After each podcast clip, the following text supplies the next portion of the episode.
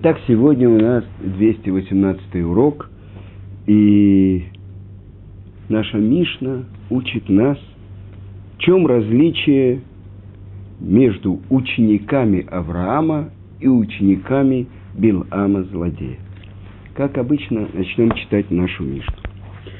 Коль Миша ешь бы ядош лоша дворим алалу, миталмидав шель Авраама мину. Каждый ком есть эти три качества, он принадлежит к ученикам нашего праца Авраама Вин. Ушлоша дворим ахерим, миталмидавшель бил амараша. А в ком есть противоположные три качества, принадлежит к ученикам злодея Билам. Айн това, веруах немуха, венефеш шфала – Миталмидав Авраам Авину.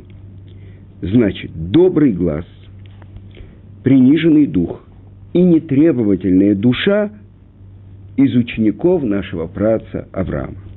Айн раа, веруах немуха, венефеш рехава, миталмидав шельбил амараша. Дурной глаз, гордый дух и жадная душа из учеников злодея Билама.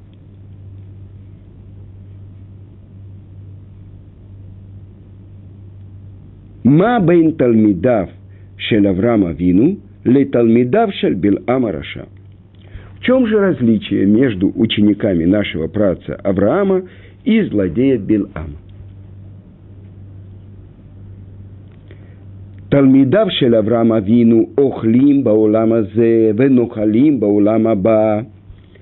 Ученики нашего праца Авраама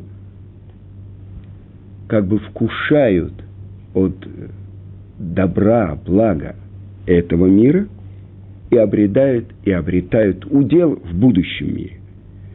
И так сказано в Мишле, притчах царя Соломона. Шлома Амелах. Ланхил леогавай еш, веоцротейхем и мале. Чтобы дать удел любящим меня,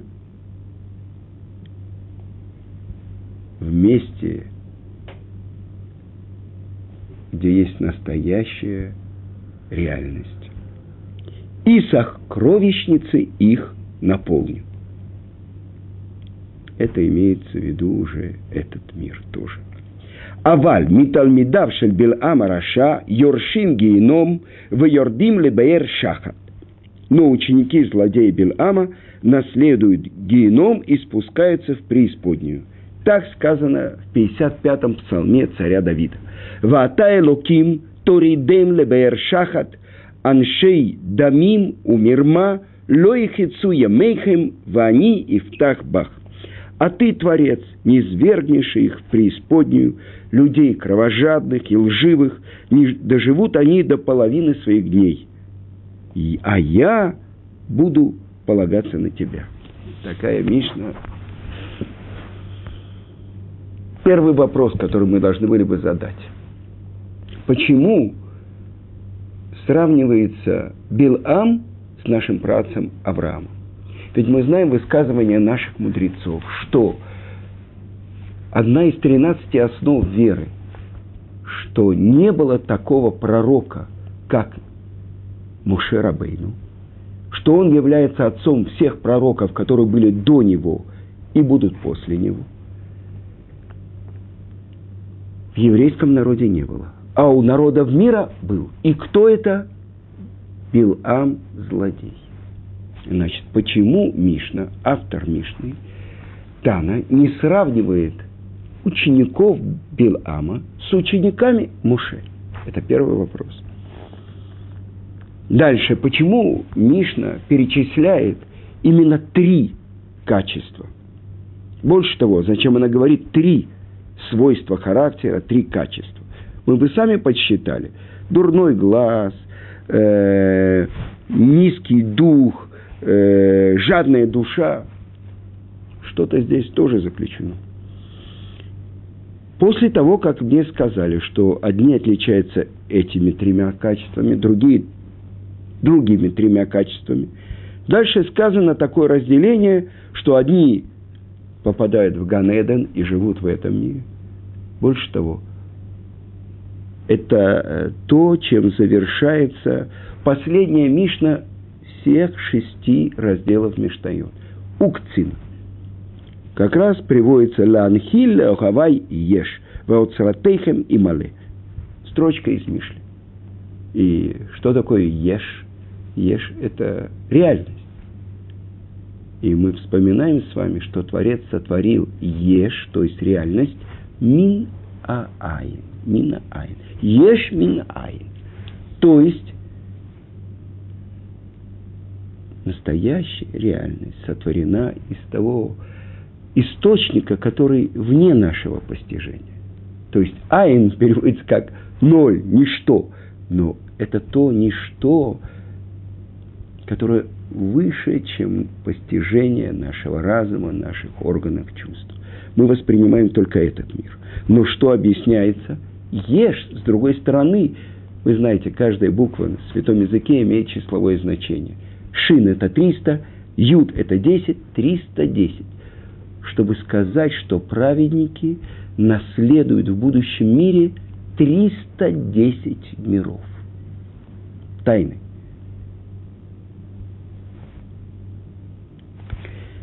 Ну, давайте попробуем постепенно как бы войти в нашу Мишну. Всякий, кто обладает этими тремя качествами, он из учеников нашего праца Авраама. Добрый глаз, приниженный дух и нетребовательная душа. Мораль из Праги объясняет. Прежде всего, чем связь? Почему именно Авраам, а ему на противоположном полюсе Билам. Он приводит то, что написано в Талмуде, как само имя Авраама написано в Торе. Авраам, Ав Амон Гоим Нататиха. Отцом множества народов я тебя поставил. Значит, он отец, он начало. Он дарит существование. А что же означает, так написано в трактате Санедрин, 105 лист. А что же означает само имя Билам? Балаа-ам, то есть желал проглотить народ. То есть полная противоположность уничтожить народ. А дальше продолжает Талмуд и говорит, Билам бен Беор, Беор – это как бейма, то есть тот, у кого связь с Беир, то есть животным. Впрямую учат наши мудрецы то, что сказано между параллельные места, между тем, что сделал Авраам – и что сделал Билам? Когда Творец обращается к Аврааму с просьбой исполнить, то есть выдержать десятое испытание. И мы уже говорили, как на, возьми, пожалуйста, эт бинха, эт ехидха, ашер ахавта, эт Ицхак, твоего сына, единственного, которого любишь, Ицхака, и вознеси мне его на одной из гор во всесожжение. Лишнее слово. Возьми, пожалуйста. Раша объясняет. Чтобы народы мира и сатан выступают и говорят, почему ты выбрал именно этот народ, почему ты выбрал именно Авраама. Если сейчас Авраам выдержит десятое испытание, написано в Мидраше, Творец говорит, у меня будет что ответить народам мира и сатану которые выступают с обвинением. И что делает Авраам? И сказано, и встал Авраам рано утром, и оседлал он своего осла. Сказано, что у Авраама было 318 домочадцев, то есть э, приводит Мидраши, тех, кто э, с мечом, как бы э, телохранителей – рабов. А он все встал рано утром и оседлал осла. И взял то, что необходимо, встал рано утром. Вы понимаете? Яшкем Авраам Бабокер. Значит, он лежал, значит, он спал. После того, как он получил такое повеление от Творца. Тот, кто полностью полагается на Творца. Тот, у кого никаких сомнений нет. Вы не можете себе представить, в чем это десятое испытание. Все то, что около ста лет он учил всех людей, что Творец не требует человеческих жертв, что Творцу надо служить, проявляя его качество. То, как Творец безвозмездно делится своим добром с миром, это надо делать. И вдруг он получает указание Творца. Принести в жертву всесожжения того, что является знаком верности Авраама Творцу, Авраама и Сары. В Ямину вашем Векшивегулот Дака. И он поверил Творцу. И это было засчитано ему как особенная милость. И вот есть проявление этой милости. Разве столетние и девяностолетние могут рожать? Вот, перед ними сын, который продолжает дело Авраама. И вот его он должен принести в жертву. Это выше понимания. Но здесь вступает вера и полное полагание на Творца. Хотя в сердце Авраам знает, что противоречит тому, что Творец сказал ему. В Ицкаке наречется твое потомство. Как с этим жить? Как с этим противоречием жить? И Авраам преодолевает милосердие, которым он учил всех любить творение, приближать их к Творцу. И сейчас, казалось бы, он должен быть самым жестоким по отношению к кому? К тому, кого он любит больше своей жизни. И это то, что объясняет Клиекар, задает вопрос Ицкак. Он спрашивает, и сказал Ицкак своему отцу Аврааму, отец мой? Что он спрашивает? То есть, вот есть дрова, вот есть нож, вот есть огонь. А где же барашек для всесожжения? И отвечает ему Авраам, Творец найдет, высмотрит барашка для всесожжения. А если нет, то этим барашком будешь ты, мой сын. Кликар объясняет, ты так же меня любишь, как всегда. Ты так же милосерден ко мне, как всегда – спрашивает Ицкак. И отвечает ему Авраам, что это повеление от Творца. Если это повеление Творца слышит Ицхак, и сказано, «Ваилху шнейхем яктав», и пошли оба вместе, так же, как Авраам готов принести в жертву того, кого он любит больше жизни. Также и Ицхак готов быть этой жертвой, если это воля Творца мы видим то, что здесь сказано, как он оседлал осла. С другой стороны, сказано про Белаама. Ну, надо немножко э, объяснить, что происходит с Биламом. Когда Балак, царь, посылает к нему посланников, чтобы он пришел и проклял народ, потому что того, кого ты проклянешь, будет проклят, того, вот и благословишь, будет благословен. Кого он хочет прокля... просит проклясть? Еврейский народ. И говорит Билам, подождите, я, я, если придет ко мне Творец ночью, чтобы я мог вам ответить. И спрашивает, открывается в пророческом сне перед Биламом Творец и говорит, кто это люди, которые у тебя? Творец спрашивает, он не знает, кто эти люди, чтобы дать возможность злодею ошибиться. Значит, не все знает Творец. А, это царь Балак послал ко мне, чтобы я пошел и проклял этот народ. Отвечает ему Творец. Не ходи с ними, этот народ не проклинай. И в твоем благословении они не нуждаются. И встал Билам утром и сказал, не разрешил мне Творец идти с вами. То есть вы недостаточно важные, чтобы я с вами пошел. И отправляются они назад, и Балак посылает, были замминистры, теперь министры, и премьер-министра посылает он.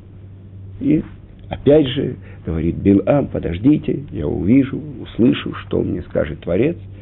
И Творец открывается ему говорит, если пришли тебя позвать эти люди, то иди с ними. Но учти, только то, что я тебе скажу, ты будешь говорить. Почему Творец меняет как бы первое указание? Ведь ясно было сказано, не ходи с ними, не проклинай, и в твоем благословении они не нуждаются. И это то, что учится в Талмуде, это в трактате Макот, десятый лист, и сказано так, что по тому пути, по которому человек хочет идти, его ведут. Кто был ангел, который стоял на пути у Билама? И ослица сначала пошла в сторону, потом она прижала его к э, стенке, а потом просто легла. Она видела этого ангела. Это был ангел как бы суда или милосердия. И это то, что спрашивает Билам. Если это плохо в твоих глазах, в глазах ангела, то я вернусь. То есть ангел милосердия пытался остановить Билама. Но если это правило для этого мира, что по тому пути, по которому человек хочет идти, выбирает идти, его ведут. И отвечает ему ангел, иди с этими людьми, но я тебя предупреждаю, что только то, что скажет Творец, ты будешь говорить. Почему Билам хочет с ними идти? Почему это ненависть, которая в его сердце жжет его больше, чем Балаак хочет уничтожить этот народ. Понятно? Он хочет отодвинуть опасность от своего народа. А что хочет Билам? Уничтожить этот народ. Он ему ненавистен. Но почему он идет? Он же услышал от Творца, что этот народ благословил. Потому что Творец спросил, кто эти люди, которые пришли тебя позвать. Может быть, будет такой момент, когда я сумею их проклясть. Знает то, что хочет Творец, и имеет в виду выступить против него. И это то, что Билам надеется. То, что Билам надеется, что будет такой момент, когда он сможет произнести проклятие. Балей Тосафот в Талмуде объясняет, что он хотел сказать «Калэм» – уничтожь их. Вот это Балаам хотел проглотить народ. С одной стороны, Авраам идет на самое тяжелое испытание, десятое испытание. И он сам седлает осла. Здесь сказано, любовь и ненависть разрушает порядок. Любой слуга с удовольствием бы сделал бы это. И в доме Авраама, и в доме, в доме Белам. Здесь действует любовь. Из любви к Творцу. Здесь действует ненависть. И он сам встает и седлает свою ослицу. И мораль из Праги объясняет очень важную вещь. Авраам оседлал осла. Осел на иврите это хамор. Хомер – материальность. Человек, который полностью подчинил материальность, поднялся над ней. Что это такое? Айн Това, добрый глаз. И я хочу вам привести то, что комментаторы объясняют Айн. Айн Това. Что это значит? Добрый глаз. Я желаю другим, чтобы у них была полная чаша. Объясняет это Рамбан. Заповедь истории. И полюби другого, как самого себя. Что это значит? Это очень трудная заповедь, но это то направление, в котором я должен себя воспитывать и вести. И Рамбан объясняет, что если я желаю другому, чтобы у него было богатство, как у меня, чтобы у него была такая же хорошая жена, как у меня, чтобы у него были такие же хорошие дети, как у, у меня. Но, чтобы Тору он знал чуть меньше, чем я, это уже не называется любить другого, как самого себя. Желать другому всего того, что я желаю тебе. Так вот, по поводу Авраама сказано, что источник вот этого Айн Това. И объясняет это Рабейну Йона. Это качество добровольного пожертвования, надивут. Он был надив лев. Он готов был отдать все свое. Ради чего? Ради того, чтобы приблизить людей мира. Тогда не было еще евреев. Он был первый еврей в мире. Служение к Творцу. И это он приводит э, рабыну Йона из того, что сказано, что когда приходят эти три бедуина к нему в дом, а это третий день после обрезания, и побежал Авраам, и взял, сказано, Бен Бакар Рах Ветов, и взял, э, и взял он э, бычка нежного и хорошего. Отсюда учат наши мудрецы трех бычков. Для чего? Чтобы каждому из гостей дать самое лучшее. Язык этого бычка. Для этого он режет трех бычков. Язык, сделанный в горчице. Самая лучшая еда, самая нежная еда. Надив лев. Ничего мне не жалко. Ради того, чтобы приблизить этих бедуинов к служению Творцу. Рамбан объясняет это. У него столько слуг, столько рабов, а он бежит сам к этим бычкам. О чем говорится? О его сильном желании принять их самым лучшим образом. Объясняет это э, раб Вольбе. И что он говорит? Аврааму он хочет добра другому. Он делится безвозмездно добром. Почему? Потому что он постиг, что этим качеством проявляется Творец в мире. Гомель хасадин товим. Делится безвозмездно своим добром. И это сказано в псалме царя Давида. Олам хесет ибане. Мир милости будет построен. То есть то, как задумал Творец сотворить мир, безгранично делясь своим добром со своим творением. Это то, что делает Авраам. И он объясняет, что Авраам понимает, что это то, что дает ему Творец силы, богатства, возможности, чтобы он их использовал ради раскрытия Творца. И все то, что делает Авраам, он делает из любви к Творцу. И это основа. Добрый глаз. Я желаю, чтобы у других было все и больше, чем у меня. Вы понимаете? Это то, что называется Айнтова. Добрый глаз. Дальше сказано, что отличает его скромность.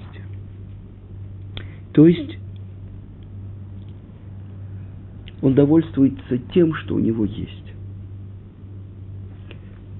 Добрый глаз, приниженный дух и нетребовательная душа, или нетребовательная душа. Что же это такое – Что значит приниженный дух? Это не юродивый на паперти. А что это такое? Авраам говорит перед Творцом, «Вани афар в эфер», а я прах и пепел. Прах, то есть я должен был уже давно умереть. И пепел, Я должен был быть сожжен, когда меня Немрод бросил в печь. Я должен был стать прахом, когда воевал я против этих могучих царей. В основе этого заложена благодарность. Благодарность перед Творцом. И, наконец-то, нетребовательная душа.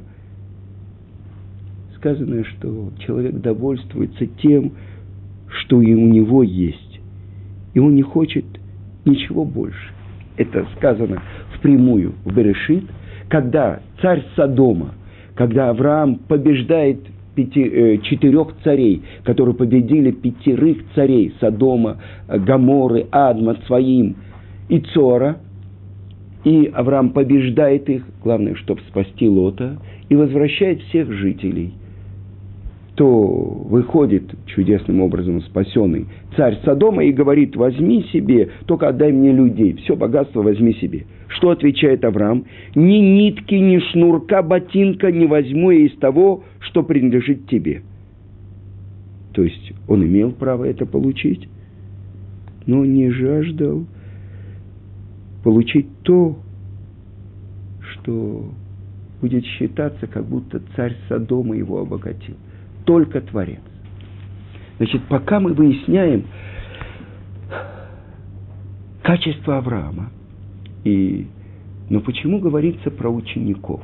Ученики Авраама, ученики Билама. Один из комментаторов говорит, ведь Билам по внешним признакам, чтобы умерла моя душа, как умирают эти праведники. Я ничего не сделаю, но только то, что скажет мне Творец. Ни направо, ни налево. Какая вера. Знает дат или он. Он знает, что хочет Творец.